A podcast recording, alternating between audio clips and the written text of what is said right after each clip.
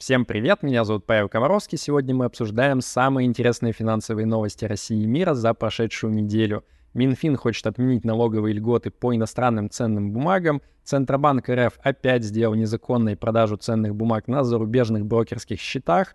А, комиссия по ценным бумагам США атакует криптобиржи Binance и Coinbase, а Тим Кук из Apple хочет сделать всех нас очкариками. Поехали! Rational answer.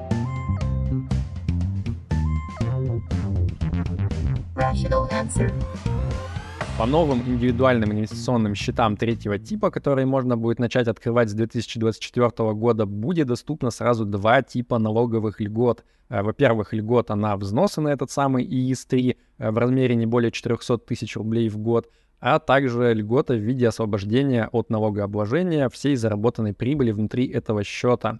Так вот, а на прошлой неделе Минфин предложил ограничить объем предоставляемого налогового вычета в виде освобождения от налогообложения прибыли э, размером 30 миллионов рублей этой самой инвестиционной прибыли в год закрытия э, счета ИИС-3. Но есть нюанс. Если вы попробуете закрыть свой счет ИИС-3 э, до истечения срока 10 лет, то, собственно, все льготы придется вернуть. Ну, точнее, там будут поэтапно наращивать этот срок. То есть вначале в 2024 году, если вы будете открывать ИИС, то у него будет минимальный срок 5 лет, чтобы не потерять льготы, и потом каждый год будет добавляться до года, пока э, не достигнем 10 лет для счетов, открытых в 2029 году. А, и вот, э, судя по всему, россияне, они как-то не очень сейчас горят вообще идеей долгосрочных инвестиций. Э, если честно, и раньше-то даже три года для многих казалось слишком длинным сроком для того, чтобы что-то загадывать в России, а вот 10 лет — это вообще космос. А, и вот изъятие из ранее открытых ИИСов в первом квартале 2023 года достигли рекордного размера в 7 миллиардов рублей и превысили вложения в них. Э, в общем, что-то мне подсказывает, что особо не снискают популярности эти самые ИИСы третьего типа новые, где нужно будет морозить деньги на 5-10 лет. На предыдущей новости Минфин не остановился. Ребята оттуда хотят запретить налоговые льготы для иностранных бумаг, э, кроме бумаг из так называемого Евразийского экономического союза, ЕС, типа вот Казахстана или Армении – но, если честно, там особо сильно-то не разгуляешься по этим ценным бумагам. Э, речь идет про так называемую ЛДВ, льготу на долгосрочное владение. Э, это когда ты покупаешь какую-то ценную бумагу, которая котируется на одной из российских бирж, а через три года продаешь ее, и вот никакого налогообложения сейчас, по крайней мере, не возникает, соответственно, с прибыли от роста цены этой бумаги. Э, и эта фишка теоретически работала даже для иностранных ценных бумаг, э, которые вы на зарубежных счетах покупаете, продаете. Ну вот, например, если Apple какую-нибудь там акцию э, допустили до котирования на бирже СПБ, то технически она подпадает под, под льготу. То есть даже если вы купили и продали на зарубежном счете в Interactive Brokers, то по идее можно аргументировать, что вот льгота здесь применяется. Но это, похоже, ненадолго. Если поправки от Минфина примут, то все налоговые льготы, которые грозят международным инвесторам из России, это вот будут льготы по каким-нибудь бумагам, например, там всемирно известных э, кыргызских компаний. Э, если у вас такие есть в портфеле, вы, пожалуйста, обязательно напишите в комментах, э, я хоть узнаю, что за люди их покупают. И вообще, э, есть такие бумаги на российских биржах? Я что-то, если честно, не слышал. А, ну, естественно, речь еще идет там про Казахстан, Армению, другие страны ЕАЭС, но вообще, давайте признаем, их там не так уж много, пока, по крайней мере, да и в целом в рамках мировой капитализации рынков акций вот эти вот страны ЕАЭС, они не то чтобы гигантскую какую-то долю занимают, и сложно сказать, что люди, которые их включат в свой портфель, получат какую-то прям классную международную диверсификацию. Но куда деваться? Rational первой половине 2022 года российские инвесторы с удивлением для себя обнаружили, что, оказывается, им была запрещена до юре продажа ценных бумаг на иностранных брокерских счетах. Э, ну вот не то, чтобы ЦБ специально как-то так это пытался придумать, э, просто какие-то странные формулировки включили в указ президента, ну и, в общем, получилось то, что получилось. Э, косяк поправили только к 14 июня 2022 года. Э, ну и, соответственно, те, кто успел э, вот в промежуток за несколько месяцев до этого напродавать что-то на зарубежных счетах, они как бы в итоге так и остались нарушителями. Это Эльвира Сахибзадана Набиулина чуть позже подтвердила штраф за такого рода нарушения, ну, потенциально до 40% от суммы операции. А сейчас вот выяснилось, что в марте уже 2023 текущего года произошел похожий прикол — С 28 марта 2023 года россиянам запрещено продавать ценные бумаги на зарубежных биржах гражданам недружественных стран, в кавычках, и, соответственно, без разрешения специальной правительственной комиссии. Вот вы, предположим, продаете какую-нибудь акцию там на своем счете в Interactive Brokers, а вы знаете, кто там с другой стороны у вас ее покупает. Может быть, там какой-то недружественный элемент, может быть, вы нарушитель на самом деле — такие дела. А, будьте готовы, если что, к штрафу в размере 40%. А, как бы то ни было, подробный разбор этого странного казуса вместе с юристами мы планируем опубликовать в среду. Подписывайтесь на мой телеграм-канал по ссылке в описании, если не хотите его пропустить. Помните тот самый добровольный однократный сбор на 300 миллиардов рублей, которые хотят собрать представители бизнеса для затыкания дырки в бюджете РФ? Э, ну, тот самый, который в итоге оказался не такой-то и добровольный. Так вот, э, на прошлой неделе Минюст заявил примерно следующее. Парни, мы тут почитали этот самый законопроект, и вам не кажется, что он противоречит Конституции? Э, дело в том, что э, по Конституции Российской Федерации нельзя вводить какие-то новые законы, э, которые будут ухудшать положение налогоплательщика задним числом, как бы вот за прошлые периоды. А этот самый добровольный сбор с бизнеса, он как раз-таки вводится на, в кавычках, сверхприбыли прошлых периодов.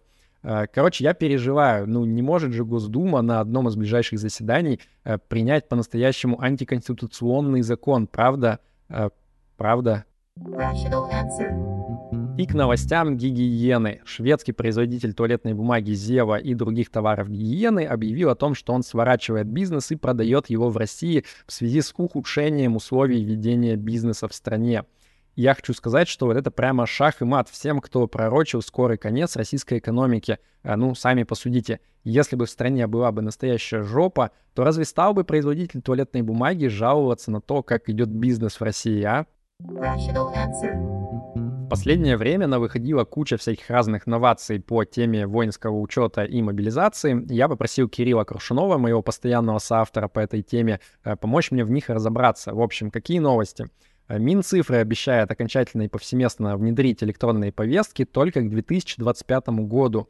Э, но, судя по всему, вот эта дата, она привязана к тому, что вот вообще везде уже повсеместно будут действовать электронные повестки, а в принципе э, как-то точечно в отдельных географических областях, в отдельных военкоматах электронные повестки могут вводиться в эксплуатацию уже в течение 2024 года. Ну и в любом случае, собственно, правительству ничего не помешает рассылать повестки через госуслуги уже начиная с осеннего призыва этого 2023 года.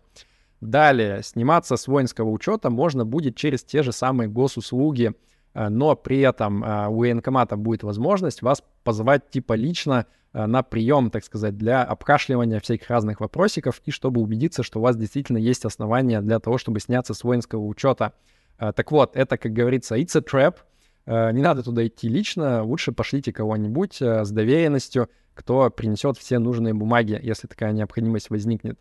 И, наконец, э, прикреплять к новому военкомату при смене прописки вас скоро станут автоматически. Э, сейчас это происходит в ручном режиме, то есть нужно прям самому сходить в военкомат и типа приписаться э, на новом месте жительства. А вот скоро, как только вы подаете документы на смену прописки, это все будет происходить автоматом. А, мы про все это дело написали большую статью, ссылка будет в описании. А еще хочу сказать, что я сам две недели назад э, успешно снялся с воинского учета по доверенности. Э, все по нашему с Кириллом Крушновым гайдам, гайду. А, про свой опыт и про всякие подводные камни, которые я обнаружил в процессе, я написал в телеграм-канале у себя. Ссылка тоже будет в описании. В общем, вся годнота в телеграм-канале. Подписывайтесь, не устаю говорить.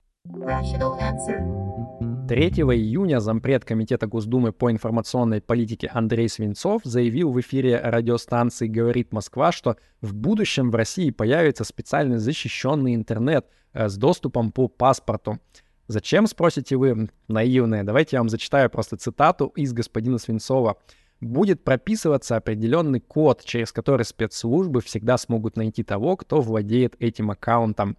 Э, я предполагаю, что, может быть, просто господина Свинцова кто-то обидел в интернете, он не смог вычислить его по IP и подумал, что вот, а было бы классно, если бы ФСБшникам можно было просто позвонить и узнать, типа, а кто там строчит эти комментарии. Как бы то ни было, позже начальник Свинцова, депутат Александр Хинштейн, глава этого самого комитета по информационной политике, он заявил, что совершенно точно, без всяких сомнений, э, никто никаких пас- э, интернетов по паспортам э, в Госдуме не обсуждает твердо и четко. Американская биржа NASDAQ отменила свое мартовское решение о принудительном делистинге акций Яндекса – судя по всему, наздакские ребята, они вот и правда верят в то, что Яндекс удастся аккуратно и красиво поделить на две части, э, российскую и зарубежную, так что иностранная частичка Яндекса, она вот сможет по-прежнему, как и раньше, котироваться на зарубежной бирже. Текущее израильское законодательство основано на традиционном еврейском законе, а по нему женщина в одностороннем порядке разорвать брак не может, нужно обязательно для этого, чтобы мужчина ее типа отпустил. Э, ну, то есть вот пока муж не даст официальное свое согласие, то все остальное как бы не счетово. Вот израильские законодатели и думают, как бы им одновременно и традиционные еврейские скрепы сохранить, и при этом, чтобы вот все происходящее, оно как-то вот вписывалось в рамки современной цивилизации. Ну, там, права женщин, вот это все. И решение было найдено. В парламенте прошел первое чтение закон, согласно которому не дающие согласия на развод израильские мужи будут лишаться возможности открывать банковские счета, ну там, водить машину еще и так далее. Э, получается, что типа не хочешь отпускать жену, вот даже не мечтая о всяких там удобных Apple Pay, карточках, будешь шарашиться по магазинам с пачкой шекелей в кармане. На прошлой неделе прошла традиционная конференция Apple для разработчиков, и хедлайнером, без всякого сомнения, на ней стали очки дополненной реальности под названием Vision Pro. Э, несколько важных моментов, которые все вокруг обсуждают. Во-первых, это цена, конечно же. Э, она просто коническая, стоят очки 3,5 тысячи баксов. Это примерно в 10 раз дороже, чем стартовые ценники на базовые модели э, VR-очков от какого-нибудь там Цукерберга. А, во-вторых, многие люди сомневаются, что вот эта штука сможет стать по-настоящему статусной, как другие девайсы от Apple, э, ну просто потому, что вот все люди, которые носят эти всякие очки а, дополненной реальности и VR, они все выглядят как полные додики, э, хотя вот э, с точки зрения очков от Apple, они там попытались как-то сделать так, чтобы люди в этих шлемах-очках, они не выглядели уж совсем выпавшими из реальности. Там для этого есть специальный дисплейчик, который как бы в режиме реального времени отображает очки владельца. А, далее, говорят, что уже через полчаса использования Vision Pro на морде лица остаются красные отметины, такие специфические, э, ну, потому что сложно сделать так, чтобы вот эти очки они там никуда не давили и так далее.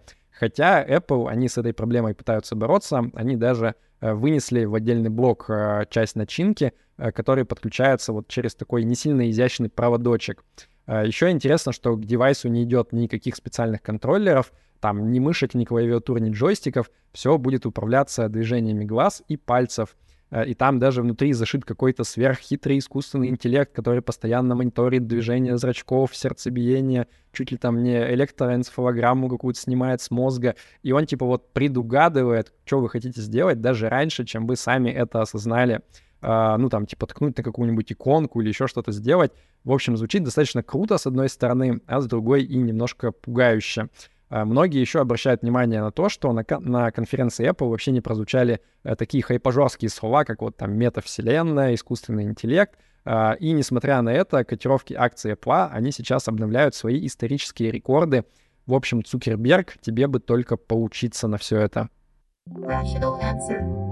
На прошлой неделе американская комиссия по ценным бумагам SEC вдарила из всех стволов сразу по двум криптокитам — сначала обвинения предъявили криптобирже Binance, а на следующий день еще и Coinbase.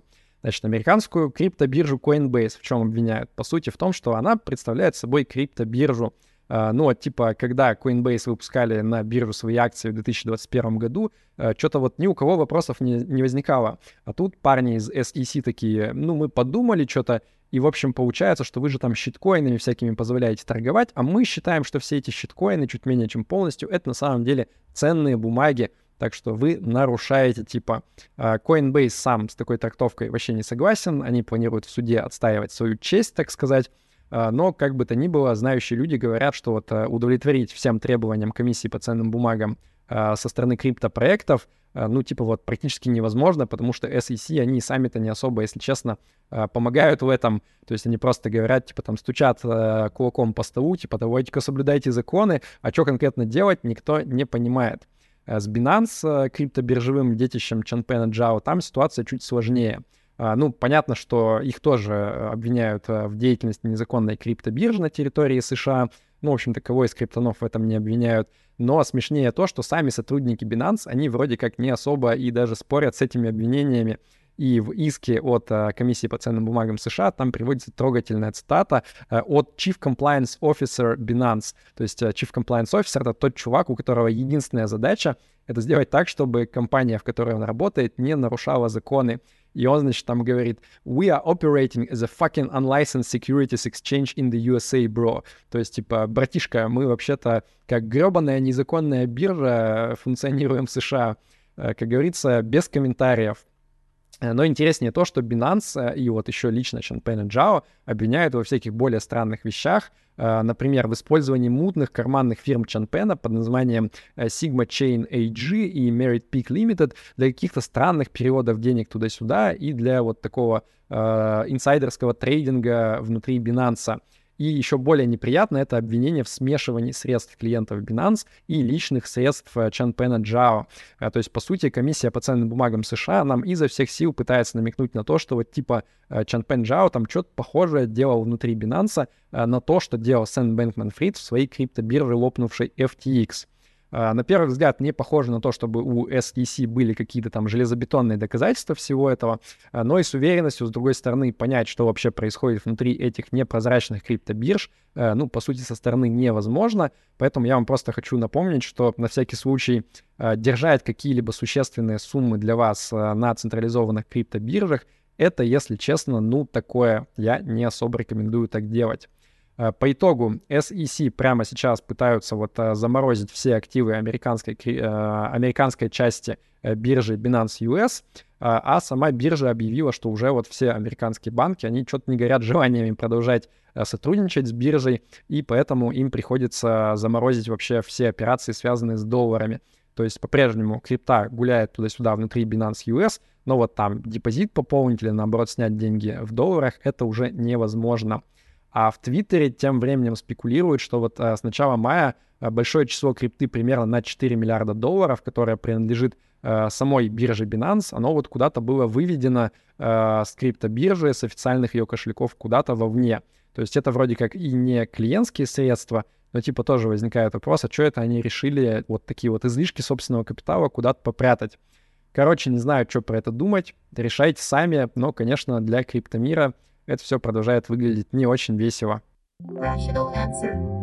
Перед тем, как я перейду к традиционной хорошей новости недели, хотел поблагодарить всех, кто поддерживает донатами нашу передачу на Патреоне и на Бусте. Э, их список вы видите на экране. Ребята, вы красавчики. По ссылкам в описании можно к ним присоединиться.